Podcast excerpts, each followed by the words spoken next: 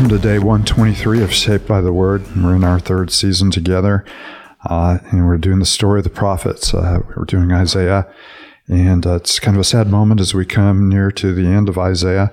Uh, we'll do uh, reading from Isaiah today, and then tomorrow, and then we kind of have one left hanging for Monday, and then from there we'll go into uh, the book of Zephaniah. Mm-hmm. Isaiah spans the entire history of prophecy, the warnings of impending judgment. Isaiah uh, walks with Israel through the judgment. And of course, he also comes on the other side, offering them hope of restoration. It will be an immediate restoration as they come back to the land and rebuild the temple, but it's also a vision of what God will one day do to restore all of creation. And uh, interestingly enough, we have a beautiful picture of that, you know, as we started off this week in, you know, Isaiah 61 and 62.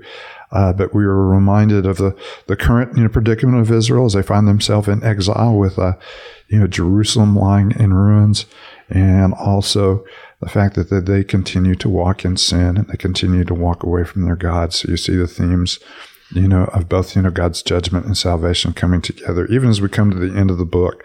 You know, which is a warning to God's people to never simply rest in uh, you know, uh, the rescue of God, but to hold on to it and to realize that it calls, you know, for continuing walking with God and humbling ourselves before God. So we're in Isaiah 65. I'm Paul here with Cindy, David, and, and Matt, mm-hmm. you know, as we continue our journey together.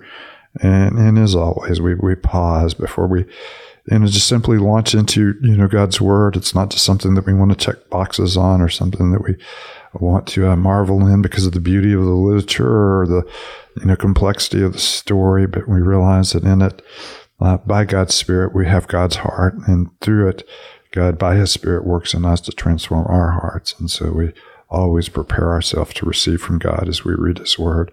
So, Cindy, do you mind lifting us up before we pray? No, don't mind. Before we read, rather. Mm-hmm. Father, thank you for this time. Thank you for your Word. Thank you that you care so deeply for us that you would provide just this word for us. Pray that you would be with us as we read it, that you would open our hearts to um, see all that you have in it for us.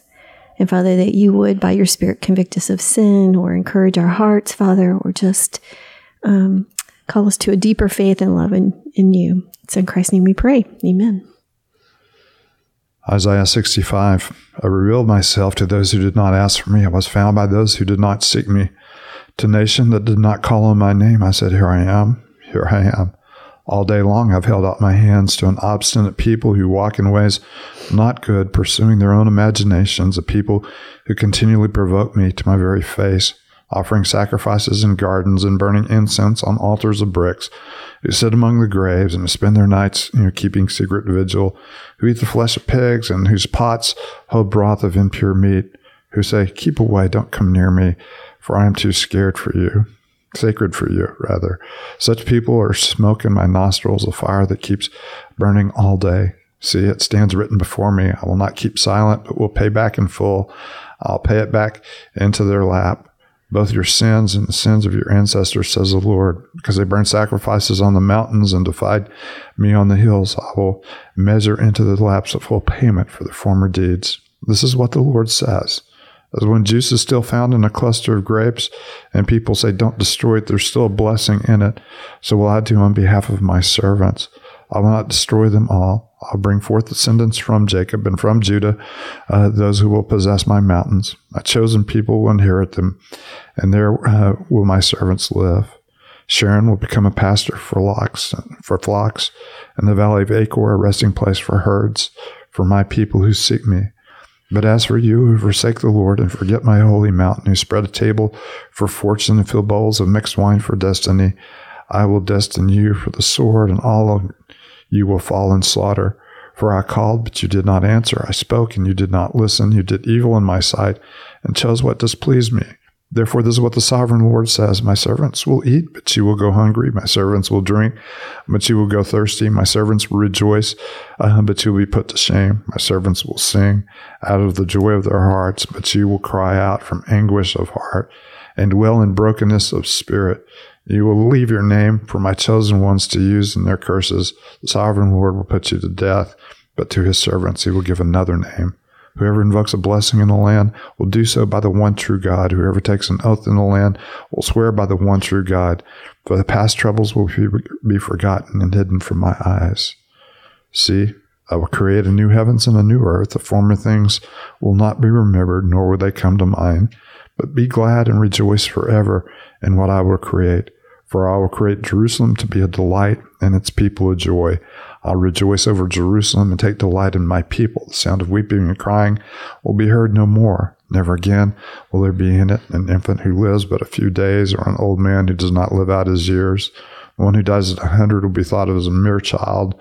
The one who fails to reach a hundred will be considered accursed. They will build houses and dwell in them. They will plant vineyards and eat their fruit. No longer will they build houses and others live in or plant and others eat.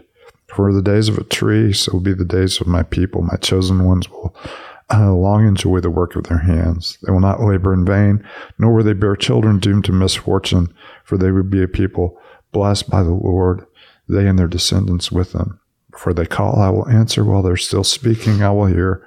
The wolf and the lamb will feed together, and the lion will eat straw like an, uh, the ox, and dust will be the serpent's food. They will neither harm nor destroy on all my holy mountain, says the Lord. And of course, we've talked often about you know the Lord's justice, and that's a beautiful mm-hmm. picture of the Lord's justice. No harm or destruction on all the holy mountain mm-hmm. uh, of of the Lord. And again, you have uh, a movement, you know, from the strong judgment of the Lord and His unfaithfulness of His people to the restoration, you know, that He'll bring, and what a you know glorious you know picture you know, restoration. If anyone dies at 100, they'll be thought of as a mere infant child. while a young guy is doing And because you have these beautiful images of the restoration of fortunes, of, you know, of nice food and nice homes and nice places and pleasant in, in the presence of the Lord. So you have a picture, you know, that's coming to take shape of the new heavens and, and the new earth. We've talked about this quite a bit, but even just seeing here, I mean, think of Revelation, you know, as John's sitting down, he's writing what he sees in the vision. You can't help but recount, you know, these these passages that he's pretty much quoting verbatim. You know, when he gets to this, man, new heaven, new earth comes down, and mm-hmm. you know what he creates will be no more crying, no more weeping. The former things will not be remembered. You know, of just seeing these promises that God has made you know, with his people saying, this is what, this is what will come in the restoration of all things. And then John seeing the restoration of all things and pointing us back to this saying, this is what's being accomplished. God is indeed keeping his promises. There's no doubt we have a huge handicap when we, uh, you know, try to read the book of Revelation apart from what John is doing. Uh, he is uh, taking, uh, one Old Testament allusion after another and bringing them together uh, in, in a final vision of how God will, you know, cause all things, you know, to be restored, the new heaven, the new earth, the coming of the new Jerusalem, and the rejoicing in His people. You've seen all that in the last chapter of Isaiah.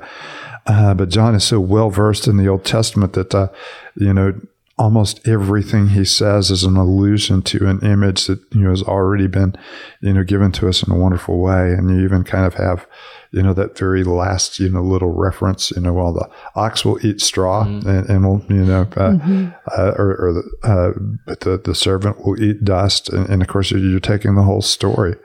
Uh, and there's the final conquering of the serpent who has mm-hmm. brought, you know, grief and harm into the world by, you know, seducing God's people from the goodness of God and, and ultimately is, you know, ultimately is destroyed in that picture. So you go all the way back, you know, to the initial promise that uh, he will bruise your heel, but you will uh, crush his head.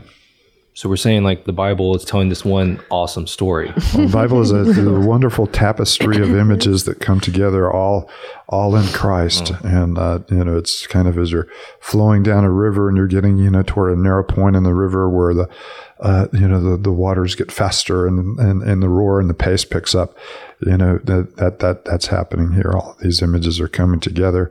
And here, you know, if you're living in the Old Testament, you're in exile, you're, you're still hearing these images and, and you're sensing the beauty of them. Mm-hmm. Uh, but you do not you know, really see the fullness of them until you see, uh, you know, the, the life, death, resurrection, and imminent return of our Lord Jesus Christ we, we forgot exaltation, didn't we?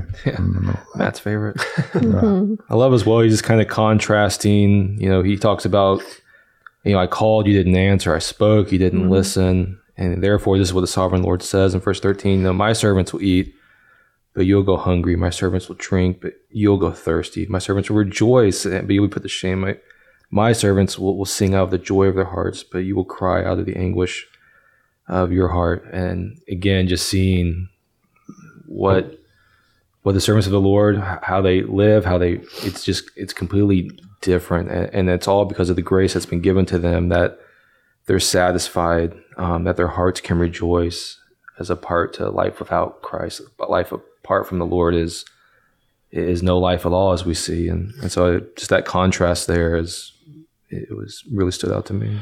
And, again, you remember you have these two images of, of, of servant in you know in the book of Isaiah. Uh, one of the servant Israel, who has, has been a failed servant, who has not been faithful, you know, to, to carry out uh, the desires in the heart, you know, of the Lord. And then you have the faithful servant or the suffering servant who has taken the sins of the people on himself. And as a result, you have the restoration of the servant here in this final, you know, chapter. The one who has been unfaithful is restored by the one who is faithful so that they receive the blessings. Mm-hmm you know, of the Lord. And, and, there's another picture that's going to be important to us, another little piece that's going to be important to us as we continue, you know, this year working, you know, through the prophets. And, and that's the whole idea of a, a remnant. Mm-hmm. You know, that there is a, a group whom God has chosen. It's certainly not the whole of the nation, but the faithful within mm-hmm. the nation who are the true heart of, you know, what God has done. And, and they will be the ones who experience, you know, the blessing mm-hmm. of the Lord. And uh, you'll, you'll see that image, you know, through the rest of the prophets, but you'll also see that developed, you know, well in, uh, you know, Romans, you know, 9 through 11 uh, as well. But you have the two servants here. And the unfaithful servant is enjoying the blessings that is brought by the faithful servant.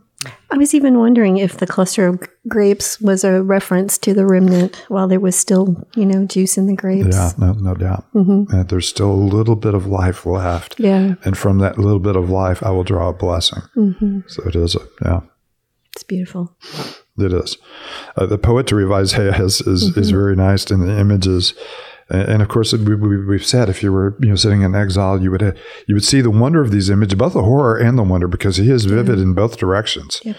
You know, he's vivid in hope, but he's also very vivid, you know, in, in judgment and impun- in, impending disaster that comes on, you know, God's people before, you know, because of their sin and mm-hmm. impending grace that comes on them because of the faithfulness uh, uh, of the servant.